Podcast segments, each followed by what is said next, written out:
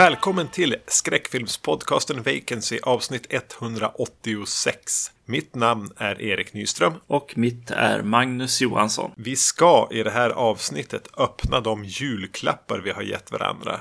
Ja. Men först tänkte jag bli en sån här onkel på julafton som bara babblar om annat. Får se hur det landar hos er kära lyssnare. Nej, men jag kommer nämligen precis hem från att ha passat på att se Suspiria-remaken igen på bio. Den gick upp även här i Skellefteå. Just det. Ja, men jag blev ändå lite förvånad över att den eh, var ett, nästan en, en identisk upplevelse. Okej. Men det som skillnaden vid en andra titt var att jag hade lättare att acceptera eh, Tilda Swintons tyska gamla terapeut. Ja, Okej, just det. Ja, man kan släppa det lite bättre. Man kan släppa det. Hela den storylinen är en distraktion, men det var lättare att släppa det nu. Och det, det jag väl egentligen fångade upp mest nu var den här att vi måste börja lyssna på kvinnor mer, eh, tanken.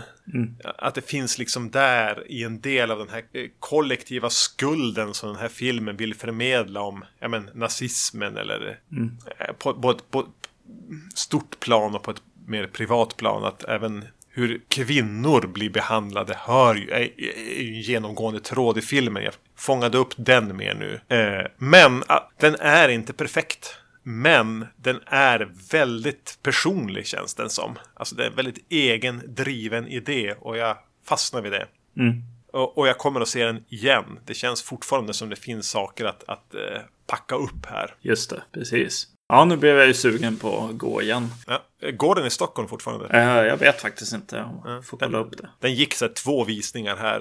Eh, Jag lyckades lura dit en kollega och hennes 13-åriga dotter. Okej. Satt raden bakom mig. Jag ska fråga imorgon hur de upplevde det här.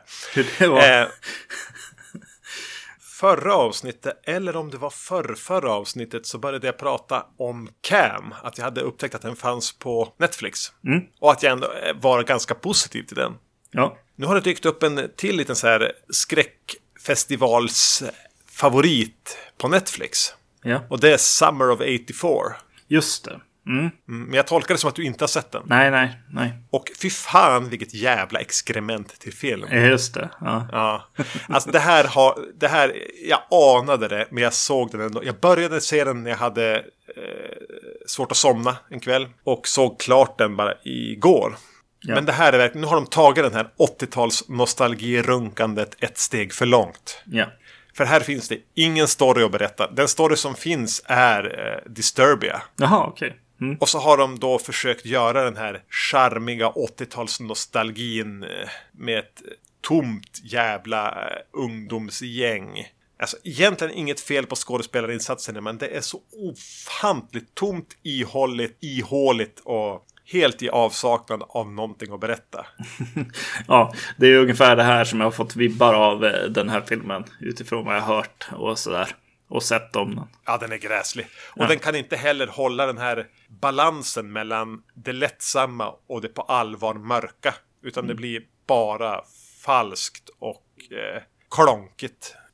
Ja, ja. Ä- Är jag färdig som eh, överförfriskad onkel på julafton nu? Ja, Precis, så nu, nu hörru, nu måste vi börja eh, öppna julklapparna.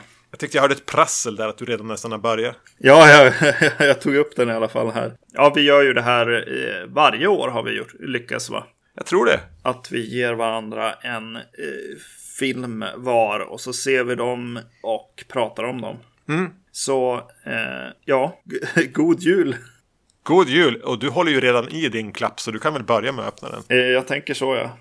Yes, då öppnar jag här.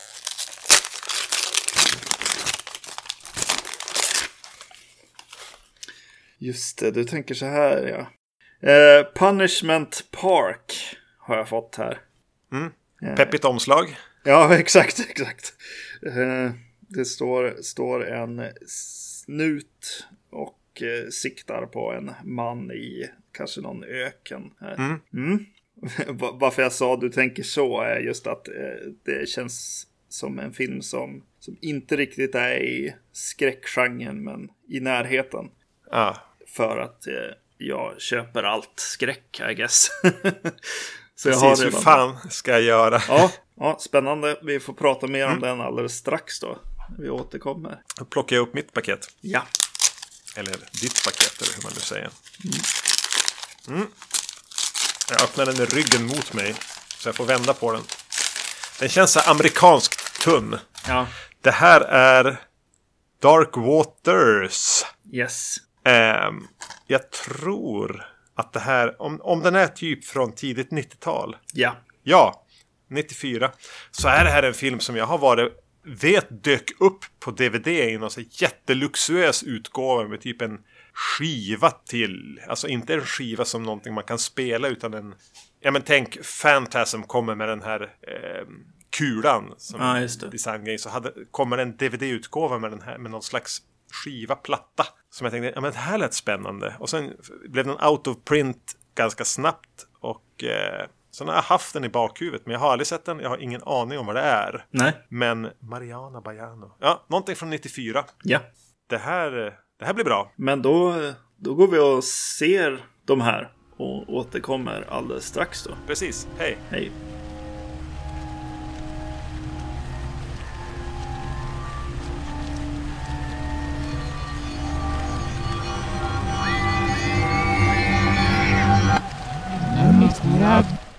Där är vi tillbaka från att ha sett filmerna. Och jag vill med en gång eh, höra allt om Punishment Parks regissör Peter Watkins. Har du någon information på honom? Inte jättemycket, men ändå någonting har jag, har jag kollat upp. Född 1935, det vill säga han är 83 år idag. Han är, har huvudsakligen gjort kortfilmer dokumentärer, så här, dokudraman, eller vad man ska säga. Lite grann som Punishment Park är. Det handlar ofta om eh, krig eller politik. Eh, och har jobbat, verkar jobba ibland med så här, teatersällskap som får improvisera utifrån ett tema. Men han har inte gjort så mycket andra filmer. Han hade gjort någonting från 1965 som heter The War Game. Som verkar vara hans nästan mest omtalade. Och det är något slags dokudrama. En så här 50 minuter lång film om England som blir utsatta för ett eh, kärnvapen, en ett kärnvapenangrepp. Som jag förstår det. Den, verkar, den har fått otroligt fina recensioner. Så den har jag tänkt att jag ska försöka nosa reda på. En engelsman som huvudsakligen jobbar inom med dokumentärer och eh, verkar vara väldigt intresserad av krig, politik och lite teater. Hade du sett någonting med honom tidigare eller hade du sett den här filmen för? Nej, ingenting. Jag har, det här är något som har dykt upp. Den har nämnts i förbifarten någonstans. Så jag har sett det här eh, omslaget med den här polisen som står med geväret mot nacken på en. Någon i öknen. Och titeln på det. Och så såg jag att den var från 71. Det var ungefär det jag hade. Positiva ordalag, Punishment Park, omslaget och årtalet. Men jag hade ingen koll på vad den riktigt handlade om. Nej, det var det, det, så jag köpte den i blindo inför det här. Så det, var, det var eh, ganska mycket ett skott i mörkret. Ja, just det. Fick du en extra kopia då? Om du vill se om den menar jag. Nej, men det ordnar jag då. yes. För det här var ju skithäftigt alltså. Det finns ju politisk film. som man har sett. Och eh, i skräckgenren är det väl liksom eh, referensen eh, jag har är väl George Romero typ och sådär.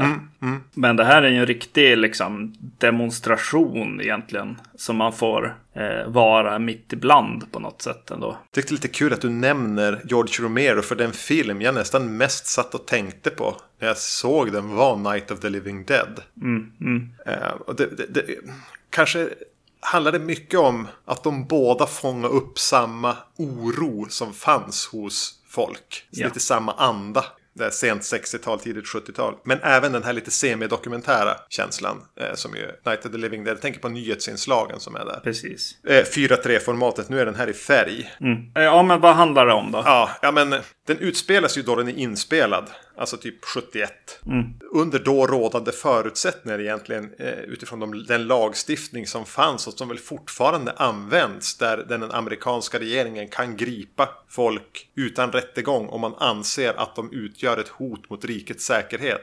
Eh, De har ofta satt dem på Gu- Guantanamo Bay tidigare. Eh, Men här har de gjort det lilla tillägget att när de då blir gripna så får de genomgå någon slags folkrättegång. De kan då välja istället för att avtjäna ett fängelsestraff så kan de välja att delta i Punishment Park. Som väl är ja, men The Running Man på ett sätt. De ska ja. ta sig en, en sträcka genom öknen över tre dygn. Eh, mm. Efter, två timmar efter att de har fått marschera iväg så, så kommer nationalgardet efter dem och ska försöka gripa dem. är väl den officiella historien. Men av ja. någon anledning verkar det som att alla råkar, inte alla men många blir skjutna eftersom de gör motstånd vid gripandet. Mm. Och vi får följa Dels en grupp som just ska ut och göra den här marschen. Mm. Samtidigt som får följa en annan grupp som genomgår den här tribunalen. Ja. Och den är även en slags mockumentary. Att det är ett dokumentärteam som är där och eh, ska få följa med. Och det är det vi får se. Mm. Så den ger ju på något sätt eh, anspråk på att vara en dokumentär som skildrar ett verkligt förlopp. Precis, och det kunde den ju på ett sätt eh, ha lyckats med förutom att det är typ en skådis som jag känner igen i alla fall i den. Som har varit lite så här snuten i filmer. Som är eh, en av dem som blir, eh, ja, som är, är i rättegången här. Mm. En av de sista som blir intervjuade. Alltså, som jag förstått det så jobbade Peter Watkins mycket med amatörskådisar och rena amatörer. Mm. Och att han här valde, det är väl en del med viss skådespelarerfarenhet erfarenhet eller så kanske de fick skådespelargig efter den här. Mm. Men att han ofta valde dem eh, till den här utifrån deras åsikter. Ja. Så att de valde då en massa anti-etablissemangs-hippies som kanske är drogliberala, som protesterar mot Vietnamkriget, som uttrycker vänsteråsikter eller bara ifrågasätter USAs imperialism öppet de valde ja. sådana som fick spela de som fick ge uttryck för de åsikterna som är anledningen att de är gripna. På samma sätt som den här folkets, folkrättegången eller tribunalen så har de valt in personer och skådespelare eller amatörskådespelare med, med ganska konservativa åsikter. Och sen har de improviserat fram ganska mycket av, av mm. den här rättegången eller förhöret eller där de även får försöka försvara sig. Mm. Och det är ju fantastiskt gjort. Alltså allt han vill säga får ju alla de här karaktärerna säga. Och allt han hör. eller det, det, det onda som han ju tydligt ser här. Får ju också säga sitt mm. på de mest eh, hemska sätten på ett sätt också. Det är ju en ganska viktad eh, film som, som jag sa, lite av en demonstration i sig. Ja. Det är inte så här äh, direkt att man ska sitta och fundera på bådas argument egentligen. Nej, det, de konservativa framstår ju ganska tydligt som ja.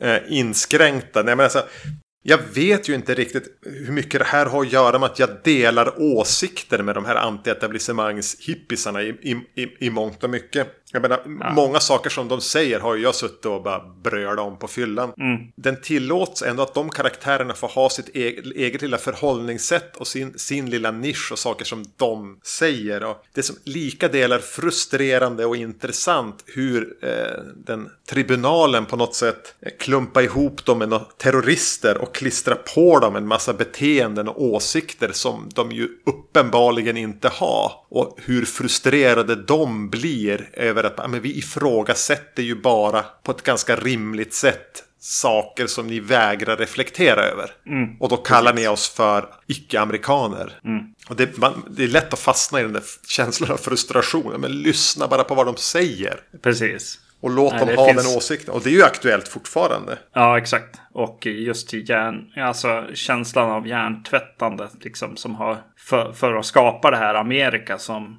som finns då och nu. Alltså det, det otroliga skräckpropagandan egentligen. Mm. För just vänstertankar och så. Helt enkelt. Som, som eh, blir påtaglig här. Eh, väldigt eh, häftigt också hur sen snutarna är med liksom också. Som ska följa de här. Mm. Som också får visa på skräcken. Alltså fascism rent av. Särskilt han den här solbrända.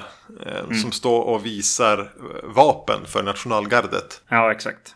Mm. En ganska lång, eller de klipper emellan men han står som mm. och demonstrerar lite olika typer av vapen och effekterna de har och hur man ska använda dem. Ja. Det är ganska obehagligt. Och ja, men precis. Det börjar ju också i det här. Alltså man sugs in direkt. Alltså just, just eh, själva setupen med Punishment Park där de ska eh, springa över öknen där. Och och eh, ta sig till den amerikanska flaggan. Just det. Mm. Eh, som mål. Eh, för då har ni kommit oss närmare så att säga.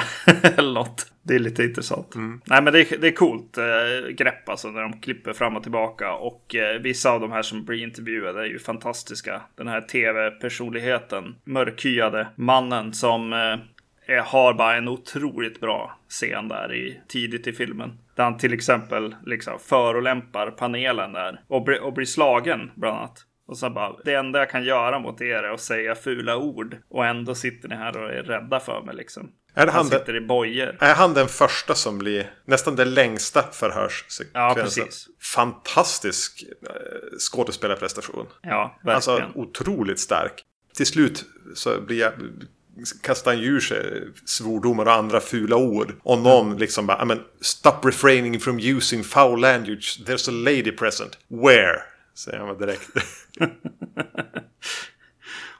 Fantastisk timing på den. Jag undrar om den är skriven eller improviserad. Oavsett så är den 100% levererad. Ja, riktigt bra. Det är, det är en ganska lite senare som är vapenvägrare. Som är ganska tystlåten.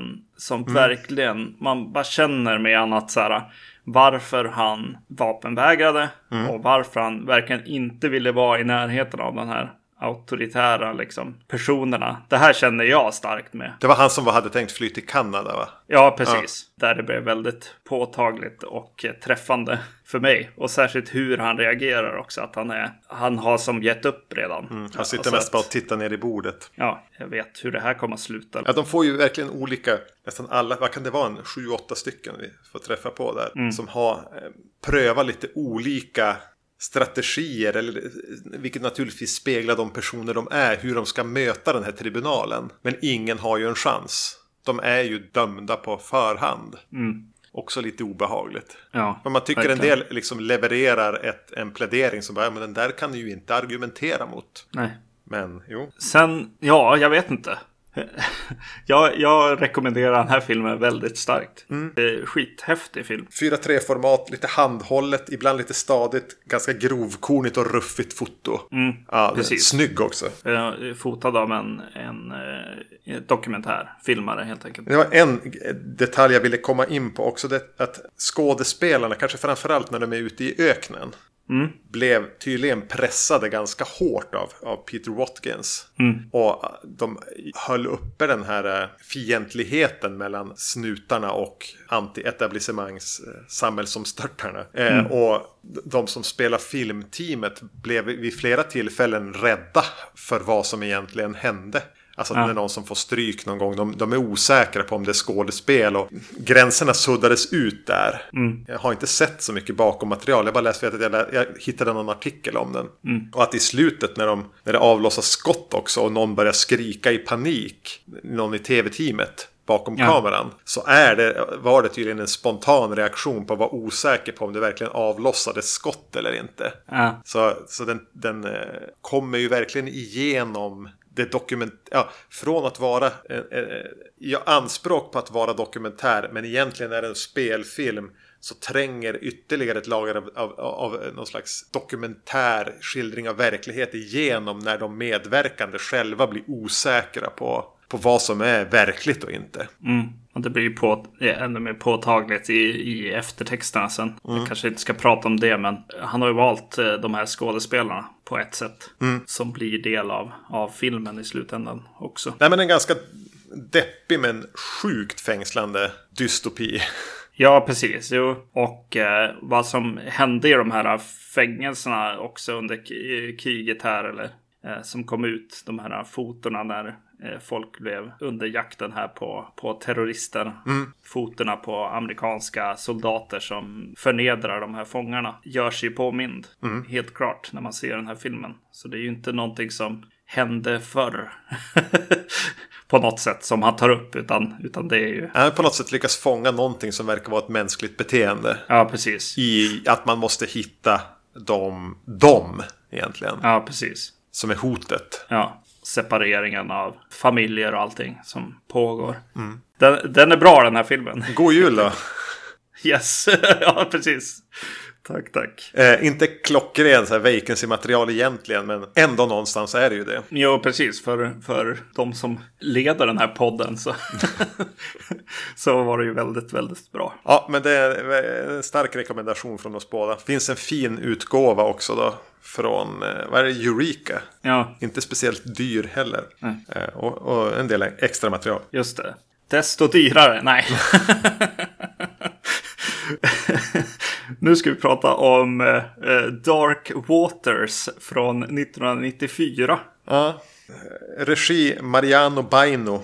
Eh, Manus av densamma och någon som heter Andy Bark. Mumlade lite grann om det just när jag hade öppnat paketet. Att jag, jag, jag har koll på den här filmen. Och jag, jag vet att, ja, men, som sagt var det dök upp en häftig utgåva av en film jag aldrig hade hört talas om. Och den kommer ju lite grann från det här skräckfilmsvakuumåren. Från typ 89 till 96. Eh, då det inte kom så många klassiker i genren. Eh, Jag vet att jag fick en sån bild av den som en grubblande, stillsam, kanske mer en så här nästan lite Tarkovsky-liknande skräckfilm. Den bilden jag hade målat upp då, av den här. Och sen blev det som många andra filmer. Köpte den aldrig. Så det var eh, jävligt spännande att du lyckades pricka in den här. Hur, hur snubblade du över den nu? Nej, jag- alltså jag var på, vad heter det? Diabolic DVD eller vad det heter. Och eh, eh, hittade den här filmen. Något som jag inte hade sett mycket av. Eh, jag var också, jag har ju varit i lite så här eh, nunnor och djävulen eh, och eh, eller kvinnor och djävulen kanske eh, mode under det senaste året egentligen. Eh, sett mycket sån film så att eh, det här blev en del i det egentligen också. Jag hade ingen aning om att det skulle vara nunnor i den. Mm, just det. Mm. eh, f- de- Den minnen jag hade av den. Men eh, jag, jag, när man kikar på den på IMDB så är det någon poster där som ju bara skriker nunna. Jag tänker att de kan säkert kränga några extra exemplar av den om den hade varit tydligare med nunneinnehållet nu efter The Nun på bio också. Just det. Eh, Den här filmen är rysk-engelsk. Men Mariano Baino är väl Han är italienare. Italienare. Ja. Precis, just det. Tydligen är väl rysskopplingen att de spelade in den i Ukraina. Just det, just det. Eh, För att det. eh, det var väldigt billigt. Men det här var just även eh, efter Sovjets fall. Så det var tydligen ganska komplicerade inspelningar. Mhm. Eh, Att det var billigt men det fanns ett pris att betala också i krångel. Ja, vad, vad handlar den om? Ja, men kortfattat så handlar det om en, en ung kvinna som eh, efter att hennes pappa har dött har fått veta att han har betalat stora summor pengar till ett kloster ute på en ö utanför Englands kust. Så hon eh, ser väl det som en liten förevändning att åka dit och kolla vad, vad det här handlar om. Eh, hon verkar ju även ha en kompis som är där. Jag blev aldrig riktigt klar på den kopplingen med det här brevet hon läser upp i huvudet. Ja, precis. Hon verkar ha en be bekant som, eh, eller kompis som, som är i klostret, går i klostret här. Ja. Eh, och så hon kommer dit och börjar nysta i vad, vad som döljer sig för hemligheter på den här ön och det här klostret. Och så börjar det hända mystiska saker. Är det så? Ungefär. Eh, men den, den börjar ju inte riktigt med henne utan den börjar ju 20 år tidigare. Just det. Och den här filmen börjar ju i klimaxet av en Michel Soavi-rulle, känns det som. Ja, jo, svårt att inte tänka på Suave. Vi- kan väl som bara säga det namnet här i början så tar man med sig Michele Suave igenom. Ja, det är väldigt mycket det här. äh, Det skulle gärna gå någon, gå någon lite rockig synt-låt också under tiden här. Och det kanske det gör. Ja, lite, lite mer... eh, Det är syntsjok, men inte så rockiga. Nej, precis. Synt möter kyrkmusik. Ja. Eh, orgel, orglar och så. Gan, ganska trevligt men lite enformig musik i övrigt. Eh, här händer det grejer alltså. Jävlar i min lilla låda. Jag brukar ha svårt med röriga inledningar, men... Mm. Eh, en liten flicka hittar ju någon slags tavla där. Eller amulett. eh, Stor jäkla grej som du nämnde när vi öppnade de här Mm. Det paketen. var den man fick med en replika på. Jag vet inte hur stor den var, men eh, med någon DVD-utgåva som kom där för tio år sedan. Mm. Det är ju fantastiskt. Det skulle man haft. Ja, den finns nog på Ebay om du kastar ut. Just det. Ja, och eh, den här eh, krossas och göms Mm. eh, av nunnor. Och det vi får se där ibland är ju liksom ett bildfyrverkeri av vatten som typ väller in i ett kloster och nunnor som faller nerför klippor och ja, det hä- händer saker. Och massvis med så katolska ikonografi kan man väl säga. Just det, just det. Alla nunnorna står där mot eh, klippan med korsen framme Ja, och grejer. och den handlar väl ganska mycket om bilder den här filmen. Ja, det, det känns som någon, någon eh, som har tuggat lite serietidningar tillsammans med Lovecraft-böcker kanske. Och blev uppskrämd av liksom eh, uppväxt i, i katolska kyrkans förmanande om synd och skam och straff och nunnor och, och krucifix och allt det där. Så mycket så här, någon slags så här, katolsk skrämsel också, precis som du säger, serietidningar och Lovecraft. Men också den här, när det väl kommer in i 20 år senare så är det också mycket Dario Argento presenterar eh, film här känns det ju som. Eh, Det är mycket som skulle kunna vara hyllningar. Eh, Åkningar över knivar och kryptiska papper i närbild. Och eh, någon som hugger upp en vägg för att hitta någonting gömt bakom den. Första persons så här, gå med kniv. Ja, och så bara att hon dyker upp i någon slags rödluvan regnjacka Ja. eller någonting. Eh, Den känns, eh, ja men absolut att, att Baino här, han var 27 år när han gjorde den här filmen för övrigt. Barn. Eh, Att han har knarkat Fulci och Argento. Och jag vet inte om det är bara det att han eh, rör sig lite i samma tidsera som Suavi som gör att man tänker det. Eller Han har, han har garanterat sett och känner säkert Suavi också. Ja, precis. Eh, Men även det här lite 90-tal, lite tv. Alltså det känns inte riktigt så stort. Precis, och det är ju eh, Lamberto Bava brunt ibland och Ja. även det här. jag tänkte nästan när jag kände att det var så här suavi-känsla i filmen över, överlag så dyker det upp ett hål i golvet också som, som känns väldigt så här The Sect va? Som har det. Jo, men den prickar ju av referenserna ganska noga. Ja.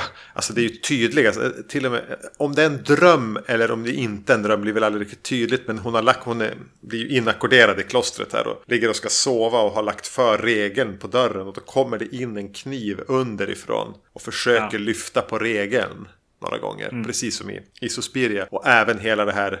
Folk verkar ha en tendens att bli blinda på ett sätt som inte bara lånar så lite från The Beyond. Och det är även någon så här The Beyond voiceover. Just det. Så, så den checkar ju av referenserna ganska tydligt. Men jag tycker ändå, kanske är det just att den känns en, lite 94. Och ja, men den, den, den plogar på. Att jag har inga problem med att den lånar så vansinnigt mycket. Nej. Den lånar ju mycket mer än, än Lamberto Bava eller Michele Suavi någonsin gjorde. Ja. Den lånade ju på något sätt före det blev credit att låna. Ja, exakt. Nej men alltså det är ju roligt alltså. Det här var ju, alltså som du sa, du var lite så här nyfiken och höll på att köpa den här. Men den här är ju en, en film som borde ha varit i, i eh, VHS liksom samlingen. Som jag hade i alla fall. Den här, eller att vi borde ha hy, eller sett den på Ronnys rullar eller någonting.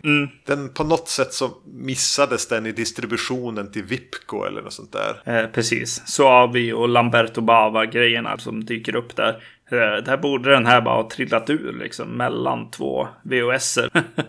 eh, det är väldigt, väldigt dom. Och eh, det blir för mig vid den här tidpunkten, just när jag ser den nu, så bara, ja, vad mysigt ändå. Eh, och det är mysigt där när eh, saker som kanske är lite billiga och sådär känns sådär mysigt dyra. Bara åka genom en, en eh, katakombkorridor med väldigt, väldigt mycket levande ljus.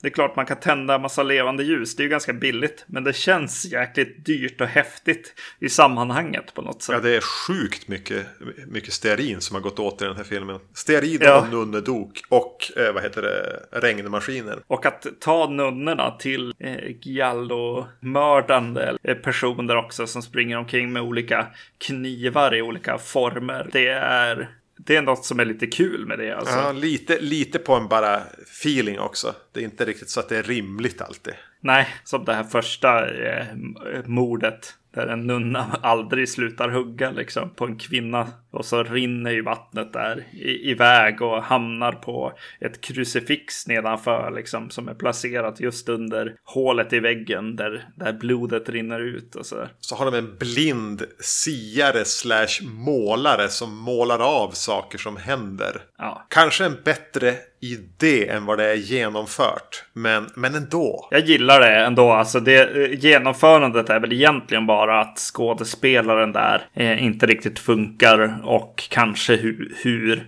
han fotas då i så fall. Ja. Kanske är det som är problemet där. Men själva tanken är ju på något sätt eh, så här.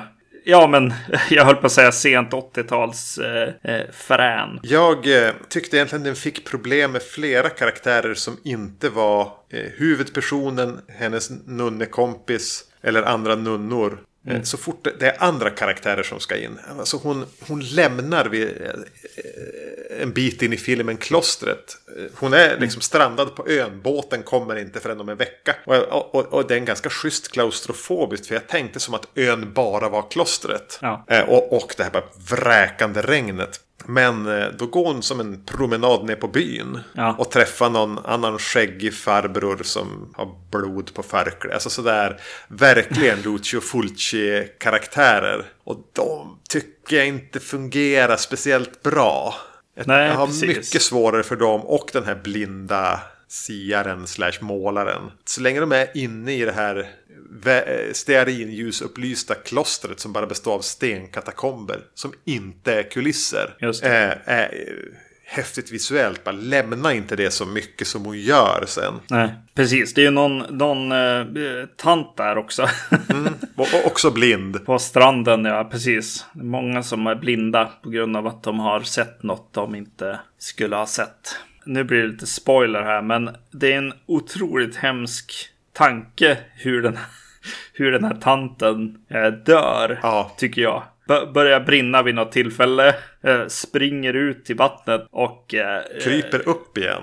kryper upp igen ja, och bara ropar någons namn liksom om och om igen. Och vägrar att dö liksom. Men tydligt bara helt eh, borta liksom. Brännskadad. Det kommer inte liksom hända något. Lider liksom. Lider men vägrar dö. Ja. Ja, och jag fick lite så här.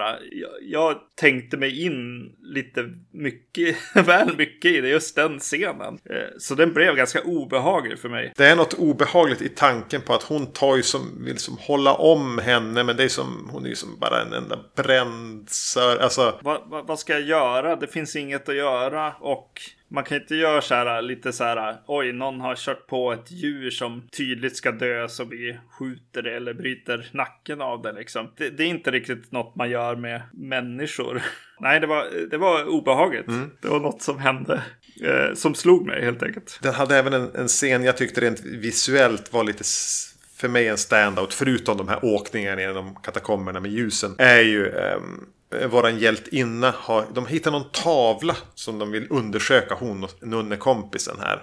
Och hon bara, eh, nunnekompisen säger ja men jag springer iväg och hämtar lite lampor. Och hon går som fram mot ett fönster för att få lite bättre kik på den här tavlan. Och då kom, ser man bara hur det kommer in en nunna genom dörren och går fram mot henne lite ur fokus och kommer in i fokus och sen attackerar henne med en kedja. Den scenen var läskigare än någon scen i The Nun. Mm. Det, är, det är de där som vi gillar va? De där när det bara händer något i, i bakgrunden ur fokus lite grann. Jo. Det är något jävligt st- starkt med sådana scener. Använder ju ändå nunnor som typ zombies eller eh, orcher eller någonting här.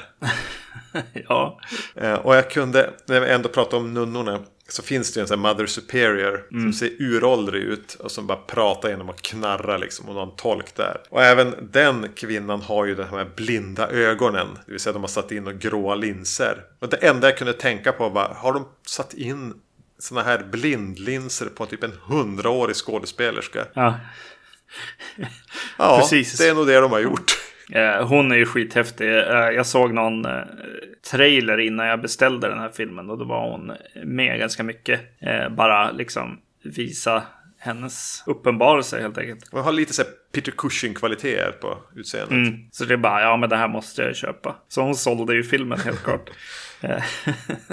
Och det är roligt att, att, hitta en sån här film som, som är helt plötsligt en italiensk film istället för en rysk film. Och alltså det är det här att man inte har läst på någonting överhuvudtaget. Ja, men att det, känns, ja, men det känns lite som att man har fuskat någonstans. Jag minns när vi gjorde vår Arnold special och det var någon av de här Arnold-filmerna som jag inte hade sett. Det var två av dem jag inte hade sett. Men den Ja, skitsamma vilken det var. Inte den han är ryss utan den då han är... Hårda bud. Ja, ja, ja. Någon, som bara, det känns som att jag drömmer det här. Eller att jag, alltså som en glitch i, i The Matrix. Att bara, den här filmen finns egentligen inte. För då skulle Nej. jag ha sett den. Den här skulle man ha sett, ja precis. Ja. Det var det jag satt hela tiden och tänkte när jag såg den. Och det är kul att det kommer från det här lite eh, ångest om eh, alltså, nunnor och religion och, och det finns ett mörker där på något sätt och just det här eh, hur man eh, sätter en massa nunnor borta från resten av världen och det politiska i det på något sätt som inte, som inte alls finns i den här filmen som jag trodde att jag skulle få. Mm. Utan det är liksom zombie-nunnor. Nej, jag hade också förväntat mig lite den här. Eh, och, och då förväntade inte jag mig nunnor överhuvudtaget. Men någonting lite lågmält, nedtonat och grubblande. Men egentligen är det ju liksom en Lovecraft Fulci Suavi macka. Med jättemycket dressing. Ja, precis. Som, ja, ja, tack för den. Den var ju god. Det var inte det jag trodde jag skulle få. Men... Nej, en lite tråkig del av filmen på något sätt. Det är ju de här fisken eh, på stranden. Är det fisk alltså? Ja, jättemycket. Ja, den... det var massor av fisk på en strand. Liksom. Hon kommer och går över det. Halkar runt där och kliver. Ja. Ja, som var någon slags visuellt grepp. Men det blev ju ganska osmakligt på något sätt. Jag hoppas att det där är, är, är, fisk som de hittade uppspolad och död. Som de la ut noggrant så den bara täcker just där de fotar. Men det ser ut att vara väldigt mycket död fisk alltså. Ja. Eller att någon har suttit och latex snickare. Just det, just det. Det lär inte nej, vara grejen. Nej, inte i Ukraina 94. Nej. Billigare att bara hälla ut ton av fisk. Nej, men uh, ja, shit. Det, det, här var roligt också liksom. Det är ju inte världens bästa film. Nej. Men det är ju eh, roligt i det att den är, är missad av oss. Och eh, att eh, den är så väldigt så här, eh, Suavi, Fulci, Argento, Brian Ljusna, ja. Lovecraftian helt enkelt. Jo men den har kommit bort lite grann. Alltså, no någon har ju missat någon gång i distributionen av den här filmen. För mm, den mm. har en publik som den inte har nått. Och kanske är det är för sent att nå den nu kanske.